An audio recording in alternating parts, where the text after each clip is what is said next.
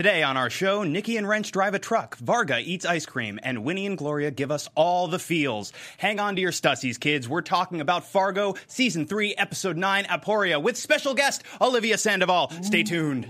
You're tuning into the destination for TV superfan discussion, AfterBuzz TV. And now, let the buzz begin. Oh. oh, oh. it's been a little while since we opened with the theme. Ooh, real upper. This theme. Yeah. We usually start off every show with an upper like this. This is great. Nice, nice and somber. We're gonna we're gonna pull it together. Thank you for joining us again for the ABTV Fargo After Show. I am Lex Michael. I am all over social media at the Lex Michael, and with me, as always, are I'm Dave Child. You can find me at mrdavechild or davechild.com. Oh, so exciting. I'm Tara Erickson. You guys can find me on youtube.com backslash Tara Erickson and Twitter at the Tara Erickson. And ooh, we got a special guest. Hey, hey. Ooh, hey, hey, hey.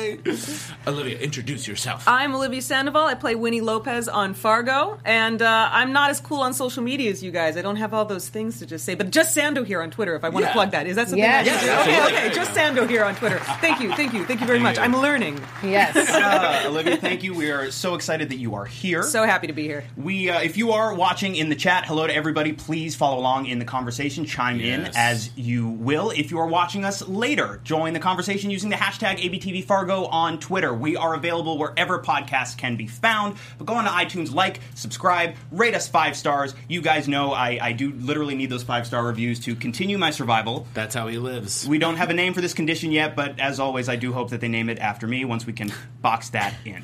Per the usual. So, as we always do, I want to start uh, right up top by getting everybody's general thoughts about this, the penultimate episode, which was pretty eventful. we got a bunch of revelations, some some really exciting emotional stuff. I may or may not have rolled a tear at least once. Oh my God, I did. So, all right, let's open it up. General thoughts before we dive into the meat of the episode. Olivia, I just want to know what you think. Uh, well, okay. I, I mean, to be perfectly frank, it's my favorite episode. I think of the season. I mean, Right. I haven't seen ten. I've been saving it. You know, I, I don't. I, I want it to be. I want to experience kind of it with the public. You know, Yeah. um, but it is my favorite episode of the season. For it's just all of these amazing scenes of two people talking in a room. Yeah. and the way Keith directed it, it's like he made that look so beautiful. Right. Mm-hmm. I mean, and it's so emotional. And as performers, it we really did feel like a, a climactic moment. You know, we had been working with each other for three months at that point, and you know, there were all these scenes where we got to say the things that we've been wanting to say for so long, and it was incredibly satisfying. I loved it, and I think that you and especially in this episode, just knocks it out of the park. And Carrie is just incredible. I mean, she's incredible.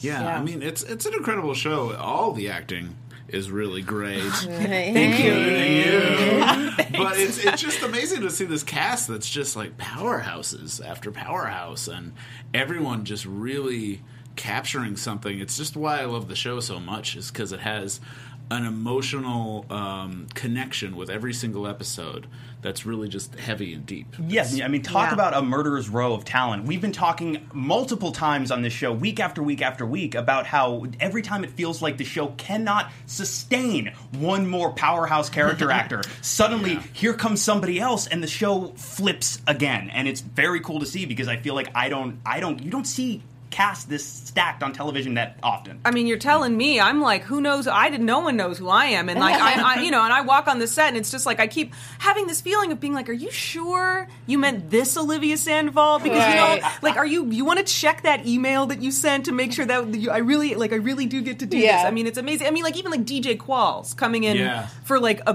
badass roundhouse kick and and Right. running around the woods. I mean, and he's such an incredible and he's an amazing person, by the way. Yeah. Just the coolest guy ever. I mean, so the fact that so many consummate actors are on the show for one episodes, two episodes, the fact that I got to stick around as long as I did is just like, when are they going to take it all away? when are they going to figure me out? Yeah. How Yeah. did you how did you become a part of the Fargo universe? Just old fashioned way. I auditioned.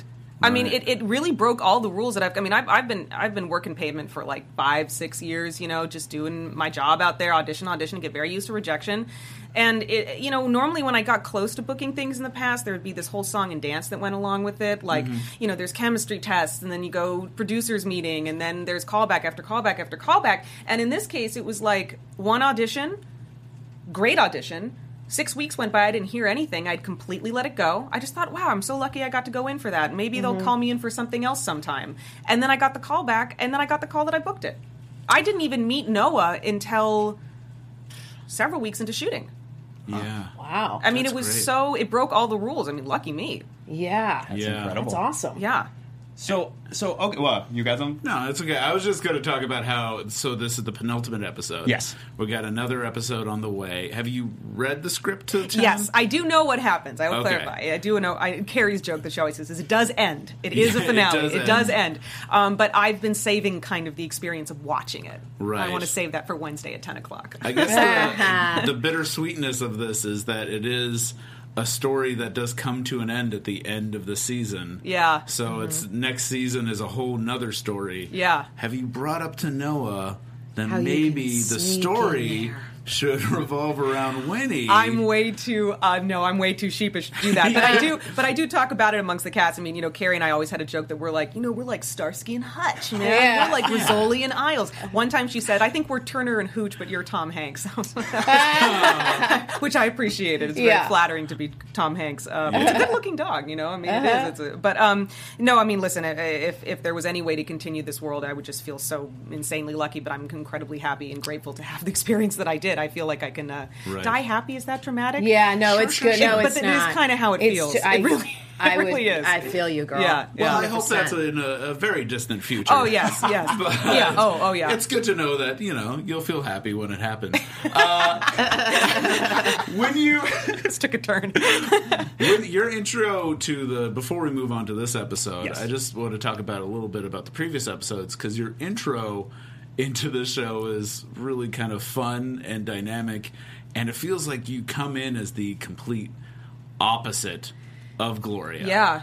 So it has. I just want to know your thoughts about like what, how you got introduced to the show, how your character got introduced by in the bathroom, for instance. Yeah. And uh, just how how you, what tr- sort of energy you tried to add to the cast. Well, I think that Winnie is uh, absolutely unapologetically optimistic, which is a really important aspect to her character and a really interesting uh, device to be against Gloria's personality, who's, you know, she's fed up. She's gone through a bunch of stuff. She's gone through a divorce. She's a single parent now, essentially. You know, she's overlooked and underappreciated, and she's being demoted. She's being displaced, and, you know, she feels invisible and then you know literally with a bang just kind of like kicking the door open you know this like wave of positive energy comes in which you know even if it immediately doesn't affect or change her it pushes her on this path and then they ultimately go on that path together of this sort of righteous relentless pursuit of truth. Because you can't be on that pursuit with nothing but kind of heaviness, you know. Right. So Winnie comes in and just sort of lightens it up in a way that they can actually get get some work done, you know, Yeah. they can get to people. So it was very exciting to do that, and Carrie's just amazing to play with. It has been really cool to see so far how your characters have complemented each other so well, both professionally and personally. Yeah. Which, which, I mean, it pays off in such a beautiful way in episode nine. And I do, I want to, I want to jump in. I'm so eager to jump into episode nine and talk about it. But right up top, we talk about the what the titles mean to Right. all of these episodes. So I looked this one up. I don't, Dave. I don't know if you did as well I did too. so so the definition of aporia it and it feels like right perfectly on the nose for this particular show it is an irresolvable internal contradiction or logical disjunction in a text argument or theory Yeah. Mm-hmm. So Oh man, no one knows how to write. it's really good. yeah, it's it's just the question of always. Uh, always having that contradict and the, the the way the narrative is and it never having a firm distinction seems to be a big theme of the Fargo of this of this season of Fargo. And I feel like this this episode really showed it itself, the narrative that Varga kind of starts to spin, and how Sheriff Moe, who's the worst, I think he's the real villain of the whole. just so ready to Yeah. be done Ah, and he how he just falls into it, but also where Gloria is, and and how she sees herself is a contradiction in a lot of ways. yeah we've been talking about that all season yeah, and how she's someone who you're kind of the Winnie's the kind of the complete opposite. Sorry if I refer to you as your. Please, I love it. It's great. But okay, because Winnie's the complete opposite. Seems to be very knows who she is Mm-hmm. and very uh, very loud and very present. while Gloria is almost invisible because she doesn't quite know where she is. She's in between worlds. And now we're seeing her define herself in these last couple of episodes. And I feel like that plays. I'm jumping way ahead to your to the big scene that I think we're all thinking of Yes. because you kind of give her uh, you kind of solidify her into the world which is kind of was emotionally but also kind of physically because Yeah. yeah No, absolutely, and I think that the, a big part of Gloria's character is that you know she's she's a little closed off and she's afraid of you know being touched both by you know someone emotionally and just physically. So that Right. hug is really just like, hey, you exist, Yes. you Yeah. exist, and I care about you, and you know. I mean, how many times have we tried? You know, we've been in a situation with a friend who's in a crisis, and we try and talk them into feeling better, and it doesn't do nearly as much as a moment of um, true intimacy right Yeah. you know so it's like and, and and people are sort of afraid of gloria in a way i think you know they're a little bit i mean like Dammik's obviously not afraid of gloria but he in a way that's not nurturing to her um, but you know her son's a little distant and then she just had this horrible tragedy with i mean she's I, it, you know having she needs someone to come in and connect with her and to remind her of her value yeah and just see her and see her Yeah. simple Yeah. as that Well, and this the scene was absolutely beautiful, and when you you poke her in the arm, and then you you fully embrace her, and it is so clear what this moment means. And I'm watching the scene, and I'm going. Oh, and then you see her go into the bathroom, and I think in a season where all season long we've been dealing with these uh, this concept of stories versus reality versus differing versions of reality versus what we internalize and how that affects what we perceive reality to be. It you really did. You hugged existence into her, and she internalized it in such a way that it literally made it real. And then I was going, all right, I was just oh, just a mess, just of, of love made her real love made her Because we real. thought her invisibility would like be a pro for her and like uh-huh. get her somewhere, but uh-huh. really it was your hug that brought her into existence that is now going to bring her into the season finale. Which I thought it was her staying invisible. But now since episode nine, where it's like, oh, she realizes she exists, and that smile at the end in the mirror, I, I was crying. Like literally, I was Yeah. bawling and was like, yeah, I know uh, that that smile in the mirror is such a beautiful moment, and, and it's just she nails it so much. I cried, Yeah. I totally cried, and I'm in the scene. Which is, Yeah. is that weird to cry? To but no, I mean Carrie's performance is extraordinary. Um, I yeah, you know, and I, I think that um, th- this has been a dark season, right? It's Right. been Very a dark so. season. I'd, I'd go as far to say darker than the other seasons. I mean, not nearly as high of a body count, but very bleak feels very somber. sub- subject Yeah. matter. Yeah. So to have this scene coming in that kind of reminds you that there is goodness and it is worth fighting for the goodness in the world was really beautiful. And you know, interesting thing about that scene is that it wasn't in the original script, uh, the first draft that we got. So they wrote it um, after Carrie and I had been working together for a while, and I don't know why they wrote it, but it did feel like they were observing this friendship that was building between Gloria and Winnie was was, was becoming, Right. you know, and and also Carrie and I just have a lot of I'm it's great chemistry. She's just we we immediately clicked when we started working with mm-hmm. each other, and so all of a sudden we had got a new draft, and there was this new scene, and Carrie immediately texted me, "Did you see our scene?" And I think I said to her, "I said, okay, I'm officially not afraid of being fired. I think I'm going to make it to the end of this." thing." Yeah. yeah, which I was glad to see because I was actually a little afraid for your character's life at at a few points. I hear you, dude. I as soon as I, you know, because we were all like on the edge of our seat waiting for scripts to come in right? because they came in very you know it was very all happening at the same time so we were just fans the actors waiting did you, did you see eight did you see nine you know Yeah. um and i as soon as i you know read winnie and she's, she's so likable i went ooh Yeah, we've been talking again Yeah. all Yeah. season, or cer- certainly since your introduction, about in a season that is this somber.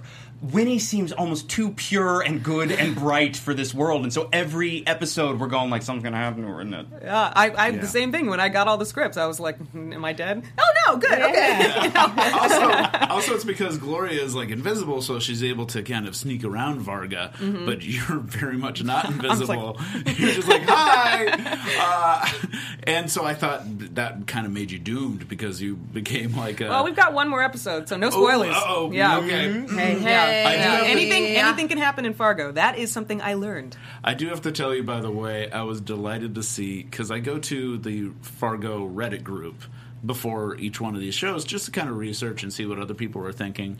And they changed the name of the group. It used to be called just Fargo FX, and then it got changed to I Can Help. After after the little little robot. android. But this week it got changed again. So the title of the current Reddit Fargo group is "Thank God for KY." No. Ah, yes. Are you You're kidding? mine, Boo Boo. Go to go to Reddit look up Fargo, and it's called "Thank That's God great. for KY." I'm so proud. which I was like, oh yeah, and it was such a great moment. It was such a great line, and also that whole like, I was glad to see you kind of bring that back because that's how we met you. Yes, Yeah. yeah. yeah, exactly. She gets some good comedic Winnie moments where you know because Uh-huh. they're on the hunt for a while, and obviously that takes priority. So yeah, that was super fun. There was one line that it was in a scene that ended up getting cut out that I that I really liked. That I'll, I'll say now just because it's fun to say. It was just, Yeah. Well, I'm going to go home and see if Jerry's got his semen count up. I love it. that was a good one. That was That's a good great. Cone? Yeah, it's cone shaped. a semen right. count. count. Count. Count. Okay. Count. Not the, not the semen No. cone. Oh, oh weird my goodness, to Mr. call Dave Child. It's cone. Can't look at that semen cone one more time. Oh, oh wow. What are we talking about? so okay. Nobody ever knows. All right. Okay, so, let's let's climb up to the top of this Yeah. episode again, Yeah, and let's yeah. let's work our way through it because we have so many beautifully executed sequences, some wonderful Right. performance moments, and in a season that has been very somber, we actually get a couple of genuine fist pump moments this episode, Yeah. and I want to make sure that we get to all of it. So we open with a couple of additional Stussy murders. Yeah, I do have to say, opening up on sprinklers in the in winter. On, on ice on like a, a, a porch that is already a lawn that is already covered in snow and then you see the sprinklers and then the guy picks it up and doesn't even turn off the sprinklers or anything he's just like nah it's just life Yeah. uh, that showed i thought that was very midwestern but in that kind of way that they're kind of like eh, i'm not gonna deal with that. I'm not gonna put in the effort to actually turn off the sprinklers and actually make it work. It was just a nice little moment to start off with. And then with the marvin Stuff, stussy murder that also made sure we establish it's still 2011 Yes. this wasn't a flashback or anything. And uh, with the glass in the neck I just immediately knew that it was like, oh, oh, he's mm-hmm. building a narrative. Yes. Yeah. he's building that narrative. He's making that serial killer narrative kind of happen. And we also get that beautiful shot of the blood mixing in with the milk. And The of course, milk, the very yeah. first thing that I thought of was Yuri talking about the blood in the snow. Yep. Wow. What?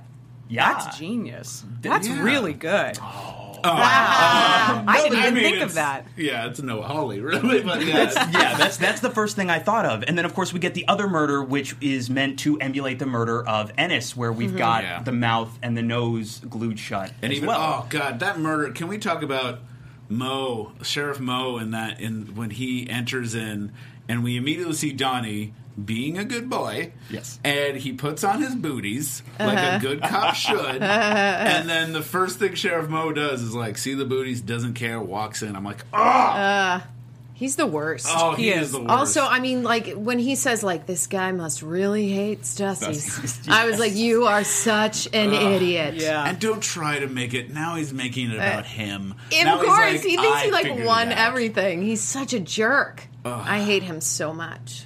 But so we've got these murders that are meant to represent or, or emulate the murders that we've seen previously, and of course Varga and his people have gone so far as to uh, set up a patsy who confesses to everything. And Mm-hmm. yeah, like we're saying, like Moe is completely ready to just wash his hands of the whole thing. We're done. It's over. Yeah. Case closed. Right? Right? No. Right? No. Right? But before that, we have Emmett, who came in and uh, admitted to the wrongdoing. Has this beautiful scene. Scene is so Yes. gorgeous. It's also great to see the, the way they shot it, where there's infinite mirrors on either side of him. So you saw his doubles and Gloria's doubles, but you saw his doubles as he's talking about the murder of his basically twin brother. Yes. Um, just broke my heart. His performance in that scene Yeah. just Yeah, he was broke great. my heart. Yes, and Yeah. he, he talks about how he didn't necessarily trick his brother, but essentially knowingly manipulated his brother into Yeah. trading the car for the stamps. Right. And they talk. He talks about uh, essentially we get to the, we get to the point in the scene where he, he's got that line about how he's been killing his brother for 30 30 years. years, and he years. just finally dropped. That, by the way, was the first moment where I went, "Oh, this, this is I'm going to cry. This episode, this is going to do it. It's going to happen." This is, and there's also great moments in that one scene in the writing and the way it's shot, where they talk about uh, he talks about his dad's death. Yes. in a way where it blends so much into where he's still talking about. Are you talking about your brother? Well, or he your says, "I killed him," and Gloria has that moment of, "Do you mean your Do you father?" mean your dad is like, no, my brother. But it's he was definitely admitting to that he feels guilty all the way back to his dad. Yeah, we see this kind Mm-hmm. of Shakespearean story, the origin of it, you know, and this Yeah. these years of this this sibling rivalry that is so rooted in grief, you know. It's just an amazing, an amazing scene in the writing, and it's just exquisite, and and the and, and so lonely, such solitude. So in that lonely. even though you see their doubles, it's just like they feel like it's like you're watching the only two people in the, on the planet. Right. Yeah. Right. and watching Emmett try and grapple with what he's done. And of course, realizing too at the same time he's dealing with his own guilt, his inner turmoil. He knows too he has to warn Gloria specifically if anybody comes to this precinct, they say they're my representation, anybody do not let them Don't believe near me. Yeah. Yes. And also his line, the greatest trick the devil ever pulled was convincing the world he didn't exist. Yeah. I was like, oh yeah, Varga. No, that's Varga. That also was that intentionally a usual suspects reference? But well, there was. It's a quote. It, it was written, and I don't. And now I'm, I'm I set myself up, and I have no idea who the quote I is don't- from. But I it's don't like either. from history. Mm-hmm. It's a history. It's a history. The only place I, I've honestly I ah. think I've ever heard that is is Usual Suspects. Kevin Spacey in Usual Suspects. I, I mean, it's one of those that you always say. I think that's it's like what grandmas say. It's Well, it's also the same thing. He also had another one like a lie's not a lie if you believe it's true. Yes. and that's also another. That's not like History him. quotes. Yeah, it's history quotes brought to you by Fargo. when you forget where it's from. Yeah. Um, Noah reads books is my point. Yeah. Hashtag Noah reads books. Yeah. He's a smart boy. But that line too, that that question of is this something that you can believe? Like, is, is a lie really a lie if you yourself believe it? And I think, of course, Right. we've been following that thematic thread all season long about the stories we tell ourselves and how, again, that does dictate what our preferred version of reality is. Right. This is a true story. It's the it's the it's the theme of the whole dang show, right? yeah, but, Synthesized. But Yeah. the true story uh, fading away to just it's a story. Story. Yeah. So Yeah. that's why, just to jump ahead a little bit, that's why I loved when Gloria was like, "I don't feel like I'm real." I'm like, "No, you're not really. You're a fictional character in a in a story." And that was it. Became like I had like a brain opening up, seeing the Matrix lines moment after she said that. Um, but also, we get in that scene back with Emmett when uh, Gloria brings up Varga. And just like, do you want to Oh, yeah. admit about Varga? And just he- that won't. horrific the teeth over his like and when he thinks to Varga all he can see are those teeth I gnashing can't. Yes, Oh, the- ah, oh, the wolf or, uh, gross. the wolf just chewing him up because that's another thing we've been talking about the the The Peter and the Wolf the Peter analog. and the Wolf story has been very important to us. Yeah. every single episode. We're like, this means this, this means this. Yeah. But this is playing a little. This whole episode kind of played against that a little bit, Mm-hmm. which In- was in a good to see because I thought it was going to be. I thought the Peter and the Wolf story was laying out the rest of the season. Mm-hmm. I thought it was going to be Gloria taking Emmett. And in using Emmett like uh, Peter uses the bird in the Peter and Wolf story to draw out the wolf and then eventually kill the wolf. And it doesn't that could end up happening next episode and don't tell us if it does but it could end up happening. But right now it seems to be playing against that theory where it's like oh maybe they're twisting it up because right now the cat is a lot more involved than she is in the peter and the wolf story So to your point, we have this little scene where Varga sends Meemo essentially mm-hmm. to what I assumed we were building into like a, an assault on precinct 13 type type sequence. Right. But in fact, the truck doesn't get all that far before Nikki and Wrench take the thing using a paperweight. Right. Which is about the dang coolest thing So I think maybe so I've ever cool. seen. Nikki Swango is the coolest character sure. I've Yeah. ever heard of. Yeah. And Mary is so badass as this. It's like she was born to play this part. Yeah. Yeah. the swango The Swango. Swango. Good old in this Swango. episode i feel like she's become the swango The Swango. Yeah, no, like this hundred percent swang. yeah Yeah, totally. full on swang Swing Yeah. it to the left. Hey, hey. So they they jack the truck, they drive it to what looks like a scrapyard, and they go through Varga's office slash sometimes house, and they retrieve all of this, this these documents, these files, the uh, flash drive, and Nikki calls him, and the tables have completely flipped now because now we're in a position where we can actually we can actually blackmail the master manipulator. Yeah. Right. And watching again, like like you say, full swang, like watching Nikki fully step into it really swang it out. just swinging so dang hard left and right all day is is incredibly cool to see because all season long everybody has been completely powerless in front of VM Varga. Yeah. It's also nice because uh, we've Wrench has been the only character who's been in every three, it, all three seasons. That's Fargo. true. Yes. And we uh, we always saw Wrench with numbers, but numbers died in the very first season. And even though in the second season we see them as kids, they're always like a duo. And you always felt like he really lost his second half. And now he's got a new numbers. It's the mm-hmm. Swango. Well, and every season two and every iteration of Fargo, the movie included, there's been a team of they're not always hitmen necessarily, but a team of criminals, some some very interesting character type Right. criminals that we mm-hmm. track. And I think it's great that just as one duo this season is broken up, we don't know where Yuri is still. Yeah. Right. Now suddenly Wrench has a new buddy, and we've got another criminal duo that we can track. kind of like you need that magical pair in order to and also the duo of Emmett and Saya was broken up as well. Yeah. Yeah. And it seemed like the only duos that are left are are Nikki and Wrench and also Gloria And Winnie. and Winnie. Yep. So way to stick around. I know, right? and it's so interesting too because there's so many uh, bad guys. You can't keep, you know, but you've got bad guys that you root for and bad guys that you, even if you you may not root for them, but you're still intrigued by them. And that's what I like. You've got Nikki and Wrench are kind of like the bad guys, good guys, Yeah. and then you've got the bad guys, bad guys that are also Right. good guys. Right. There's something kind of very boyish and good about Meemo, even though he's a horribly violent I person. know, you kind right? of like him, and he's like stabbing people. Well, Doesn't he's make a sense. walking iPod ad. I know, Yeah. I know. in this episode, he had actually lines. Like he has not spoken in like all most of all the episode. He said one word, and I when he started talking, I was like, "Meemo speaks." He speaks. because Yeah, he had like a good three lines, and I was like, "Yeah, Right. Meemo, get it, do some talking." Yeah. I like when he dances. Well, you get that kind of not to go too D and D with this, but you have you also have the chaotic good, the chaotic neutral, Yes. the uh, what are they? The like I, I don't know the I just know chart. Chaotic good, chaotic, chaotic neutral, and then there's the um, not chaotic good and the not chaotic neutral. It's like law- lawful. I think it is. Lawful, I think it's like lawful, someone's- neutral, chaotic. I think. Yeah, someone's Mm-hmm. gonna correct, and you get you get all shades of that in in the Fargo cast Mm-hmm. because I would s- you would say maybe Nikki and Wrench are the chaotic good, or maybe chaotic neutral. They might be neutral because they're kind of on both sides. Anyways, He's getting I don't know enough about that to Mr. write Dave a Child. thesis about it. So let's move on. That was very impressive. I didn't understand a word, but that was very Cool, impressive. cool. Nobody ever does. He's great like that. So we get a we get a scene where Nikki sets up a time and place to meet with VM Varga, Mm-hmm. and Right. the two of them meet in this this lobby, and they they this man this scene. Okay, so we're gonna get money. We're gonna get two million dollars from VM Varga. Yeah. Or we're going to we've got all this information on you. We're going to turn it over to the proper authorities.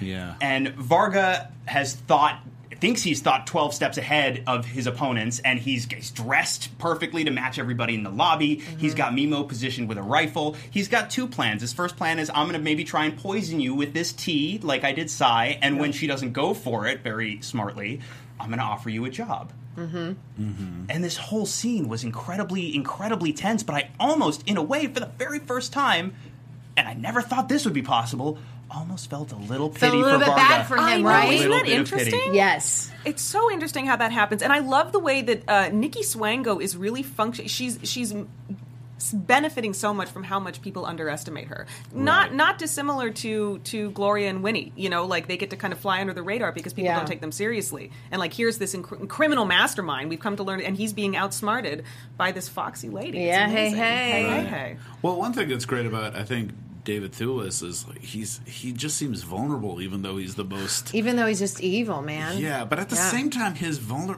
because you know that he's hurting himself. Yeah, Right. the whole thing because the bulimia. He's he's has a disease. I mean, he's suffering. He's not a happy man. I would go. when not we a see him man. alone in that bathroom Oh my God, pounding eating the ice Rocky Road? that was incredible Oh my so, God. so relatable. I mean, for It was me, I hilarious. was like, we've all I was been like, there. yes, you right? know? We've all been on toilets eating. He's a Eating Rocky Road. Because he's been kind of like an alien or like a, a- Yeah. someone from another planet, and all of a sudden it's like, oh, this is a human being. Yeah. This is a human being. He's going Rocky through Road. it. My favorite part of that scene though was when Nikki was like, "I want to look you in the face and rip out something you love." I was like, "Yes, rip his face off." And then Varga tells her, "Oh, but it's not. I didn't kill Ray. Right. That was Emmett." And that's mm-hmm. interesting because that seems like something that maybe Nikki had not necessarily considered Consider, yeah, previously. Well, I, I feel like she considered it because she immediately responded like, "Yeah, but you were the one that flipped the bus. You were the one that did this. You were the one that did this. You are instrumental in everything that's been going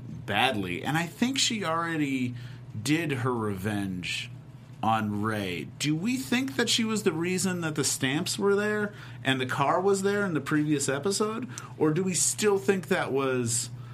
Do we do we think that was Varga? Oh, like sending him more into psycho. yeah, who was driving him insane? Dude, Yeah. I feel like you know. She knows, I don't. I don't know if I know because I I'm not inside the genius mind of Noah Hawley, but I have a strong opinion. Okay. I have a- Okay. I have a strong. I think it's Nikki. Yeah, I think it's I Nikki think it's too. Nikki. Yeah. That's what I thought as well because I think that it's she's showed that she's uh sees the strategy side of the bridge partnership. Yeah. for one, Absolutely. Mhm. And what I love about that Varga and Nikki scene was it was kind of the chess player versus the bridge player, and the bridge player Yes. kind of ends up winning. Yeah. And there's also something interesting that's happened with Swango, where after they have that amazing scene in the bowling alley, which is sort of you know purgatory, the afterlife, hell, Yeah. take your pick. You know, Exactly. she gets she goes to that place and then gets to leave, and I think she leaves changed somehow, mm-hmm. and so she leaves you know wielding this power, you know, to do kind of semi impossible things like change all of someone's pictures in their office overnight or put a mustache on their face while they're sleeping. I think she's almost touched the supernatural. Yes. This Yeah. is this is a me being a fan opinion. I, I think that Yeah. might be true. I love that opinion. Yeah. Yes, Yeah. I think there's Well- something to that, and I definitely think that this week, just watching how crazy, especially when partnered with Wrench, how crazily efficient they take care of business. Yeah. I think before these last two episodes, if you had showed me the same scenario with the frames, I would have said, I don't, I don't Yeah, know." I wasn't quite sure. But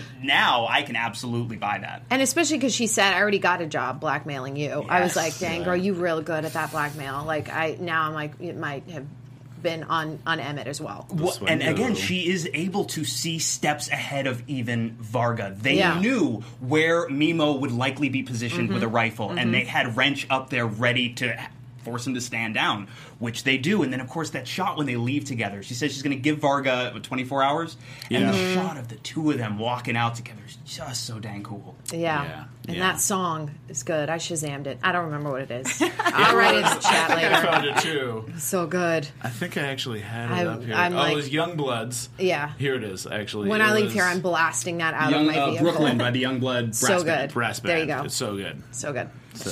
So back at the police station, someone does show up in reference to Emmett, but it is not who anyone was expecting. It's uh, Mary McDonnell again Uh-huh. returning as the widow Goldfarb, Yeah. who seems uh, a little confused, maybe about what time Emmett actually showed up at the restaurant. right. Right. I can't. I just believe she's in on it now. I Like, think so too. I also think that's where the aporia comes in because she says when it rains it pours, and Gloria is says well sometimes it drizzles, and like a penny saved is a penny earned. That's like aporia, Yeah. right? That's like the the contradiction of like you can't really prove all that stuff. Like it's it's a living Right. And I'm like a- the way that she says, like, it's a saying, which is right funny because that's it's what so we've been doing. yeah yeah yeah. Which is just like, you can't just say it's a saying. And, it, and also, like, it has a penny earned. Uh, that when it rains, it drizzles, and compared to when it rains, it pours. Compared to a penny saved, a penny earned. It's They have not. nothing to do with I know, other. not Yeah. at all. Yeah. But It's I not, they're not the saying the same thing. I have a feeling she might be at like the top. you think she's like? I feel Varga? like it could be something weird where where Varga is always steps ahead and she may be a player on the outside with him. Yeah, we do I'm have not- people I'm- in the chat. I'm not positive, you, but I really I haven't even looked at the chat, you guys. I'm on your side. um, I I do kind of think that I sense that, and I'm like her vibe when she was leaving. I'm like she might be a, a top dog because there was some line that that was referred to her. Uh, I'm, I don't remember it right now, but that just made me think. Yeah, you might be at the top, above. Everybody has a boss, and I feel like she may be running the whole show. Right. I feel like maybe the most innocent explanation for her behavior too as to why she would try and stick to uh, giving Emmett an alibi despite his confession. I agree. Is that she doesn't want to do anything that might jeopardize the smooth transition of his company to her. She's a fierce, Right. fierce businesswoman Yes. with nothing else. Yes. yes. Yeah, Melody uh, Stokel, sorry if I'm saying her name wrong, is so with this. She's just going, yep, yeah! Yeah. Every single thing. It's great. and she also Goldfarb also said sometimes the mind plays tricks, and Yes. she's like, "That's another saying," and I'm like, "Dude, you with your sayings," It but is a little bit. It's very Varga. she's laying it on thick, right? I'm like, yeah, it's it's a Varga thing to do. I feel like, yeah, I just had this thought, and it's really Go, kind of out of nowhere, but because I was thinking of, I was thinking of the blood uh, with the snow. Yes. and how that seems to be a running thing. And one of the questions we've been getting is like, "Hey, what's with the menstruation like line that keeps happening?" Oh right. Yeah. And I'm, I just had a thought. Where it might be in a in a way, it could be. This land is established by blood in the land and in the snow. It's just the blood of women. It's just the blood of menstruation. You know, it's kind of it could be The almost linked- life-giving- the life giving blood, Right. Yeah. rather than the blood of chaos and war.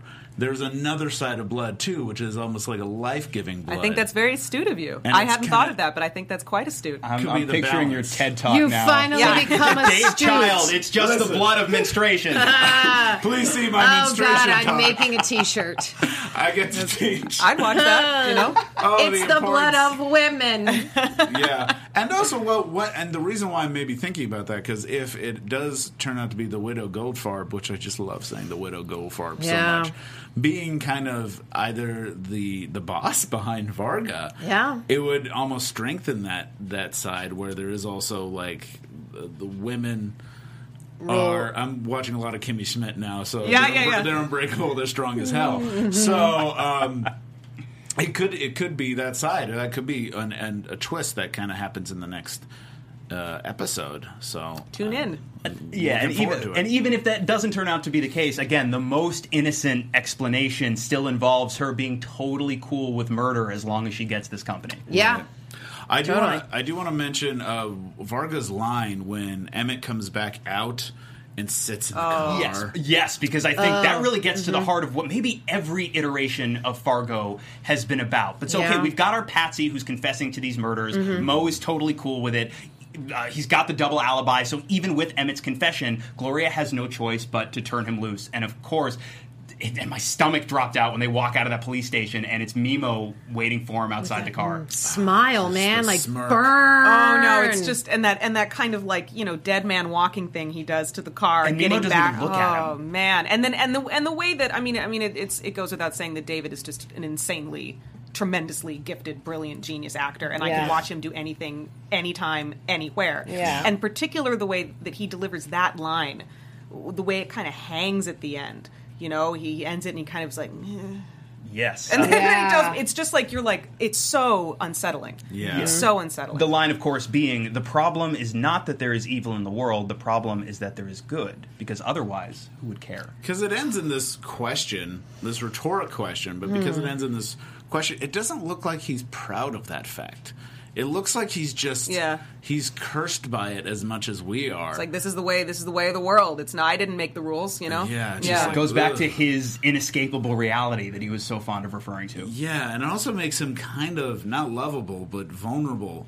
And you're able to kind of find that, like, because he feels like, doesn't it suck that I have to do this? Well, oh, yeah, and it goes back to the when you know one of the first encounters that he has with Emmett. Was like, "You're trapped." You know that whole thing. Yeah. And I, you wonder wh- who trapped Varga. How did he get here? You know, he talks about his childhood. Like I think there's one line where he talks about his childhood about Right. being in the servants' quarters or something to that effect. You know, and you mm-hmm. just, I mean, boy, would I love to see a, you know, backstory on that character. Ooh, man. Yeah. Rough. Oof. Yeah, we even see like the backstory of Yuri a little bit, but not.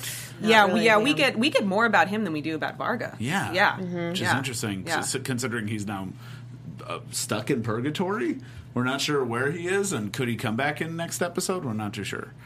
Well, and we also see too the very the note we end the episode on is uh, apparently he didn't pay up in time because they they Nikki and Wrench handed over these documents and a flash drive to our uh, returning IRS agent played by Hamish Linklater. Yes. Yeah, So of course Varga, and we, unbeknownst to him, ends the episode on a note where he, for the first time, maybe is no longer invisible.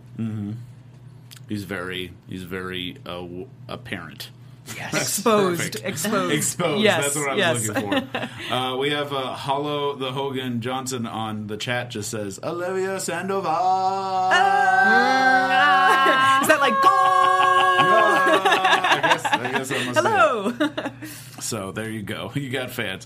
Uh, I do want to talk about a little bit. The music on the show is so great. Yes. Which segues me nicely to asking about your music. I do. I, yes, I play in a band called Whiskey Sunday. We are Irish Americana. That's what we do. We're a- Awesome. in a scrappy little LA Irish pub band. We play all over. We, I think we've had like 107 gigs in the last year or something crazy like that. And you know, it's great. Patrick Rieger, lead singer. Um, I, we met in a theater company. He's an actor as well, and um, I play upright bass. And he was looking for an upright bass player, and we happened to be working box office. And he was like, oh, and again, like we talked a little bit before this about people's minds are kind of blown. Like, oh my gosh, you're a Yeah. lady bass Right. player How'd you hold that up? you know and i think patrick i mean i mean this i don't mean this in a negative way at all was like you know hmm red lipstick and, and stand-up bass how can i make this work for me uh-huh. and then we actually have you know and then the, the she's like oh and she can play her instrument i'm just kidding i'm i'm i'm, I'm taking the piss i'm taking the piss out of patrick I'm actually now that you say Whiskey Sunday, did, did you guys play on St. Patrick's Day this year in Los Feliz at that bar? at the Tam O'Shanter Yeah. we play there once a month and oh, hey girl, I saw you. You real good. i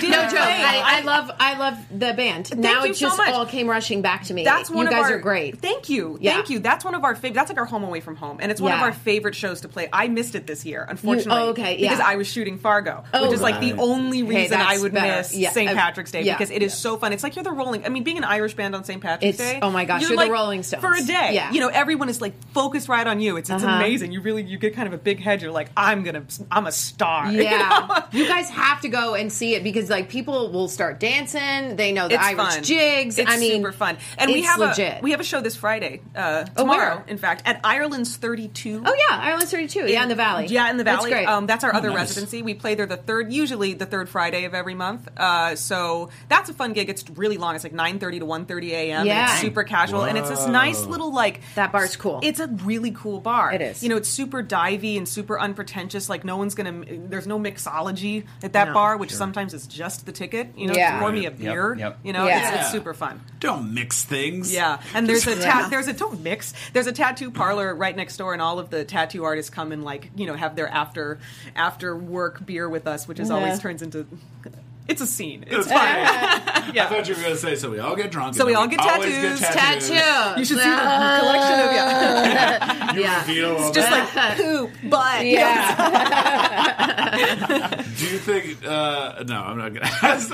I was gonna say, like, would you ever get like a Winnie tattoo? Would you get like? I I don't have, Tattoo? I, you know, it's funny. I don't have any tattoos. I've been talking about, I've been talking a big game for like a decade Yeah. about my Uh-huh. tattoo. And like, I mean, when my husband and I we went to Germany for our honeymoon, we were like, we're going to get tattoos. Didn't happen. Like, it never happens. But that's one thing I talked about in Calgary. I was like, I should get a Fargo tattoo. This Yeah. is such an incredible experience. And I and I bonded so much. I mean, we all became such good friends that like uh, Goran Bogdan, who plays Yuri, he be, we became super good friends. Yeah. And we joked about getting like, you know, like how the Lord of the Ring cast got the the Elvish tattoos, but we, we never came up with a good idea of what it would be. Like I thought, well, maybe I should get the Helga tattoo that DJ Qualls had. But then it's like, how, why do you have to? Who's Helga? And I Right. have to talk about it. So talk about Can I yeah. suggest? Thank God for KY. Yes. no, don't get that. or just the KY brand yeah, just just Yes. the KY brand. Just, yeah. on in on my lower back. In maybe? color. Perfect. Perfect. Perfect. Amazing. Very Winnie. Yeah. That's, that's so great. Um, and I wanted to ask about how you got into acting in the first place because I know your dad, Miguel Sandoval, is of course a very prolific actor, but I wanted to hear from you about what that relationship is like as far as how the two of you approach the profession that you now share. yeah, it's you know, this is the family biz. I mean, it, it didn't. I, I resisted that for a while. I was like, no, I came up with this idea on my own, yeah. Dad. I want I'm to be. like An, upright bass too. no, it's true. Like I wanted. I decided I wanted to be an actor, and I was very young. And then I and then he was like. Ah, You know, and so I spent ten years trying to think of something else, and I, it turns out I couldn't really think of anything else other than upright bass, which I just decided to do as well. So, um, but no, I, I did for a long time. I was like, I, I came up with this idea on my own, Dad, because I don't know. But of course, I, uh, my dad's my hero, and I was completely influenced by him, and he's one of he's my best friend. So um, it's amazing, and, I, and he offers me so much mentorship, and I feel so grateful because you know the last few years have been you know at times a struggle you know in this business. It's rough out there but i never i never thought that it was going to be anything else than that. So i was fully Yeah. prepared for that. Not that that made it easier but it certainly softened it a little bit you know? course. and um, i have a lot of friends like i went to cal arts and a lot of my friends that went to cal arts with me that then graduated and went through this business you know calling up their parents and they're like so are you on tv yet? And they're like uh, no, it doesn't work that way. I never had to do that. Yeah. They always knew, both my parents are actors actually, and so they always knew exactly, you know, I could have these amazing conversations and actually get advice and comfort from them when things were, great. I mean, it's just, I'm so Yeah. lucky. Amazing. That's awesome. Uh, by the way, we have been getting in the chat some suggestions for tattoos. Oh, please. Uh, we have okay then.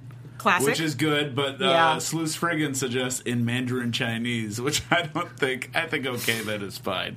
Or we also have Kaiser Wilhelm, who's in Germany watching this, by the way. Ah. So hi, Kaiser. Hi. Uh, has it's a tragedy. It's which- a tragedy. It's a tragedy. Maybe And we all know Jesus wins in the end. that's pretty. That's a, Jesus-y. that's, a, that's a little Right? It's a- super. It's it's well, it would be a bold choice. That's Yeah. for sure. It would be a bold be- choice. We also have uh, we also have the ah geez. Ah, jeez. And Anna Bliss, I I like this suggestion. The stamp. Oh, that would be cool. The stamp from the season. Good call. the Well, I feel like that's the tattoo that Ewan should get because he's got Yeah. lots of cool. He's really cool. He's so much cooler than I am. He's already got tattoos, so I feel like he gets Right. a claim on that one if he wants that one. Does he have a tattoo for every single movie he does? I don't think he wouldn't have any skin left if that were the case. Yeah. So probably no. He's got like three prequel tattoos. be great. I'm thinking like on your knuckles, you betcha. You betcha. Oh, yeah. yeah. You could also get. You could also get like uh, it's a true story based off a true hmm. story, but the true is kind of fading. Fading out. That's very wow. That's That's that's, cool. sort of avant That's my garde. idea. That's good. Also, an, another good one would be just a, a putter inner. Oh yeah, that's a good one. I like that one. Great. Nailed it. Great. Nailed Great. it. Cool. Great. Let's go get tattoos. Let's all get tattoos after this. Come to Ireland, and you know we'll we'll get tattoos before, and then you can come to the show. It'll be fun. Perfect. Louise I'm. Friggin says, "I feel like a hug from Winnie Lopez could change my life." I hugged her and it that's did. so lovely. my life has changed. She's the best. I'm I, I'm I'm vying for my part on Legion. That's my superpower. Is like Yeah. the giver of uh, great hugs or Yeah. something. You hug them and then they just people turn real. And all of it, yeah, all of a sudden they manifest into physical form. Yeah, Yeah. that's right. It feels like you should just jump onto Legion now. Yeah, Wouldn't just that jump be on there and start giving hugs. I am available. I am available for hire, as it Mm. turns out. I am currently in the market. Anyone out I just had we just Hey, had hey. a conversation with Eddie Jemison for iZombie, who's a great actor in iZombie, and he was saying he's on Legion as the Greek, and he was just cast because he was happened to be seated next to Noah Hawley at like. A, a coffee place in Toronto That's at the time when he was shooting iZombie, and then he's like, "Oh, why are you here?" Oh, so if that could happen, But I'm Noah's. Noah's so amazing at instinct for actors, though. And I'm not just saying that because he cast me. Yeah. But there is something really special about this cast, particularly this year on Fargo, and the fact that we come from literally all over the world Croatia and England and California, and we're all in different stages in our careers, and we all clicked like we'd known each other our whole lives. And I feel mm-hmm. like it's just the freaky genius of Noah Hawley that Yeah. does that, you know? It's uh, crazy. Uh, We do have a question from Kaiser Wilhelm, who wondered how hard the Minnesota accent is. You know what? It, it I'm I'm lucky because I was a, a sort of strange nerdy child mm-hmm. and I liked to collect dialects. Mm-hmm. So I would just decide, oh, I want to Irish this month or I'll do English. And after I saw the film, I thought, oh, I, that looks like a fun one. And so I I, I learned it just by mimicking the film, uh, Frances McDormand, and um, then it became my kind of party trick. They would just say, "Hey, do Fargo," you know, that kind Yeah. of Wow. thing. And so when this audition came along, I was like, I finally, I mean, it's honestly like it's a complete fantasy come true. I mean, if you were to ask me what, what, you know, living or dead, what would be your dream as an actor to do? It's like, oh, I don't know, go back in time and be in Fargo. Yeah. And then I kind of got to do that, Mm-hmm. which is so crazy. I'm still processing that this was real. What was the first day you walked onto that set? I mean, what is that like? I would fully expect to be just crippled with anxiety in a situation like this. Like Mm-hmm. that's my MO, but it really felt like coming home. I mean, it was just like that. The first scene that I shot was the scene with Michael Stuhlbarg in the office, and it just was like, Mm-hmm. this is what I do. This is, and we're all meant, we're all here for a reason. And it was just so natural, and everyone was so lovely. I mean, Michael Uppendahl said to me when I when he was directing that episode, and he could tell maybe there was a flicker of like, oh, is, am I really about to do this? And he was just like, you ready to have fun? And I was like, yes, I am. Mm-hmm. And that set the tone for the whole for the whole three months we were up there. It was just fun. It's great. It's awesome. Yeah. So Yeah. you you talked uh, at the top of the show about this this optimism, this brilliant blazing kernel of optimism at the center of Winnie. But I want to know, like, was there was there a moment where for you you really felt like, oh, I, I know exactly who this person is. Like this is my part. I got it. Was there a moment like that for you? And if so, what was that moment? It was the very first moment that I read my audition scene. I, I had such a laser sharp instinct for who this character was to the point where uh, I, I have to make a confession. I had not seen the show Fargo when I went in for the audition. Mm-hmm. I had been on my my parents are like the biggest fans ever, and they were like bugging me for forever to watch the show. And I was like, yeah, yeah, yeah, I'll watch it. I'll watch it. You know, obviously big fan of the film. And then I got the audition, and I thought n- normally what I would do when I have an audition for a show that I haven't seen is I watch as much as I can because you want to get a sense of the tone. But I thought, you know, it's a different story every season. It's different characters.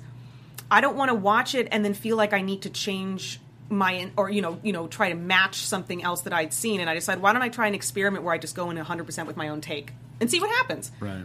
Kind of wish I had done that earlier, to be honest, because it worked. But yeah, no, I fell in love with Winnie at first sight, and I really was excited just to go in for the ten minutes of the audition and just play that scene. It just felt like an honor to just play that scene, Yeah. even in a in a casting office. Yeah. Yeah, that's actually a big advice. I think I saw an interview with Philip Seymour Hoffman where he talked about um, advice to actors who go into auditions is just treat that audition as the time you get to play. You have that part for five minutes. Yeah. That's that's how I learned to think of it. Because if you go in with that mindset of like, am I good enough for you? Mm-hmm. Right. That's all you see in the audition Yeah. is someone who's insecure. So you have to just convince, can, you know, and, and it's hard to do that because there's a lot of ups and downs. You have to like convince yourself that you're meant to be there, and then you have to let it go immediately. And there's an art to that that you only learn by Years. doing it over and over and over and over again. And if you can get through that misery. it, it it it really is. It's really true. Just be yourself is really true. It's a it's a cliche, but it works. Yeah. Yeah, and you could tell you could tell from just who you are that you're perfect for the part because you're very warm, you're talkative, and you're you're very. It's just it feels like if you're casting for that part, who has to be there for Gloria and help her kind of settle into reality, you seem like a good choice for that. So they made the right choice. Ah, Absolutely. Bingo. Ah, heck. As you can tell from the show itself. So why am I even saying it? Okay. So we we are about to bring our show in for a landing, but I wanted to really quickly get a quick round of predictions in because we only, we only have one episode left.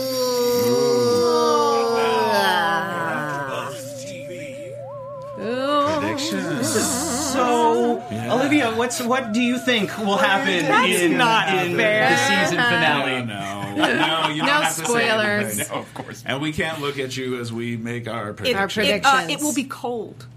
Ooh. I'm, that's not that's not That's- exciting oh news. my It's God, just what that- does cold mean? It's just Oh, because God. it's, it's just because it's Fargo. It's She not. said- don't, No, we're really don't shaking up the formula. Well, Olivia well, said cold. People in the chat are like, "What is up?" Yeah. Well, one thing that I hmm. I noticed in the next week on, I don't know if you guys got to Gosh, see. I don't watch on. those. Well, at one point we see Emmett say to we don't know who. Oh, you're working for Varga, and I think that's going to be the widow Goldfarb. Yes. I think he's going to say it to her. Is my big prediction for See, next week. see? So I'll just she's going to be at the top. Yeah. Also, I still think that the coconut cream pie with the chocolate flakes is going to happen at some point in that episode because yes, it has to. Um, Don't I hope so. no, I'm not. I I'm gonna. I'm gonna do this. I so just that like she pie. doesn't. I always hope there's pie. Yeah, right. I mean, who doesn't, doesn't? man? I mean, we already. You- We're already into. We already had that Twin Peaks crossover. Might as well get some pie, Yeah. and some coffee in there too. Pie all day, Pie, coffee, all gold night. farb is is gonna coffee, be at the top of the top of the chain, and there's gonna be pie. Um, I would be real surprised if Varga survives next episode. I feel like he's gonna get killed somehow. How does how does that guy grapple with now being seen? Yeah, the fact that he's being seen, and I feel like maybe he might be destroyed in a way that totally sees him and will emphasize Yeah. the fact that he's being seen. He might eat himself to death. Oh God, I'm just saying, it's a All that- Fargo that thing to ice do, cream. y'all. Ooh, rough. He eats the Rocky pie. Road to death. he eats the coconut pie. Because he um, really needs it. coconut pie. It's, it's it's his grandmother's recipe. Ooh, maybe I- somebody flips that on him and poisons him with his own grandma's stuff. Hashtag Yeah, I poison pie. They're So, like- all right. we got They get it out I predict we're going to be right here next week at the same time to talk about the season finale. Olivia Sandoval, thank you so much for Thank being here. Thank you so here. much for having me. It was a blast. and uh, one more time, where can people check out your band? Oh yeah, we are on the Facebook Whiskey Sunday uh, band. There's another Whiskey Sunday that does something else. Ignore them. Whiskey Sunday band. We have a website. We play all over the place. Twitter, Instagram, Whiskey Sunday. Just look us up. Great. And where can people find you online? Uh, I'm uh, Twitter Jess Sando here and Instagram at Livy Sandy. Sandy, I love it. And my fellow panelists that are that are here with me every week. Where can the good people listening find you guys online? Yes, yes, yes, guys. Go find me, youtube.com backslash Tara Erickson on Twitter, at the Tara Erickson, at Tara Erickson on Instagram. You can find me at Mr. Dave Child or DaveChild.com because my name is Dave Child. Woo. And I am all over social media at the Lex Michael. Thank you guys for tuning in and joining us to talk about Fargo. We love this show. We love you. Join us for the season finale next week. There's going to be a lot to talk about. We love you. Bye. From executive producers Maria Menounos, Kevin Undergaro, Phil Svitek, and the entire AfterBuzz TV staff, we would like to thank you for listening to the AfterBuzz TV network. To watch or listen to other after shows and post comments or questions, be sure to visit AfterBuzzTV.com. I'm Sir Richard Wentworth, and this has been a presentation of AfterBuzz TV. Thank God for KY. The views expressed herein are those of the hosts only and do not necessarily reflect the views of AfterBuzz TV or its owners or principals.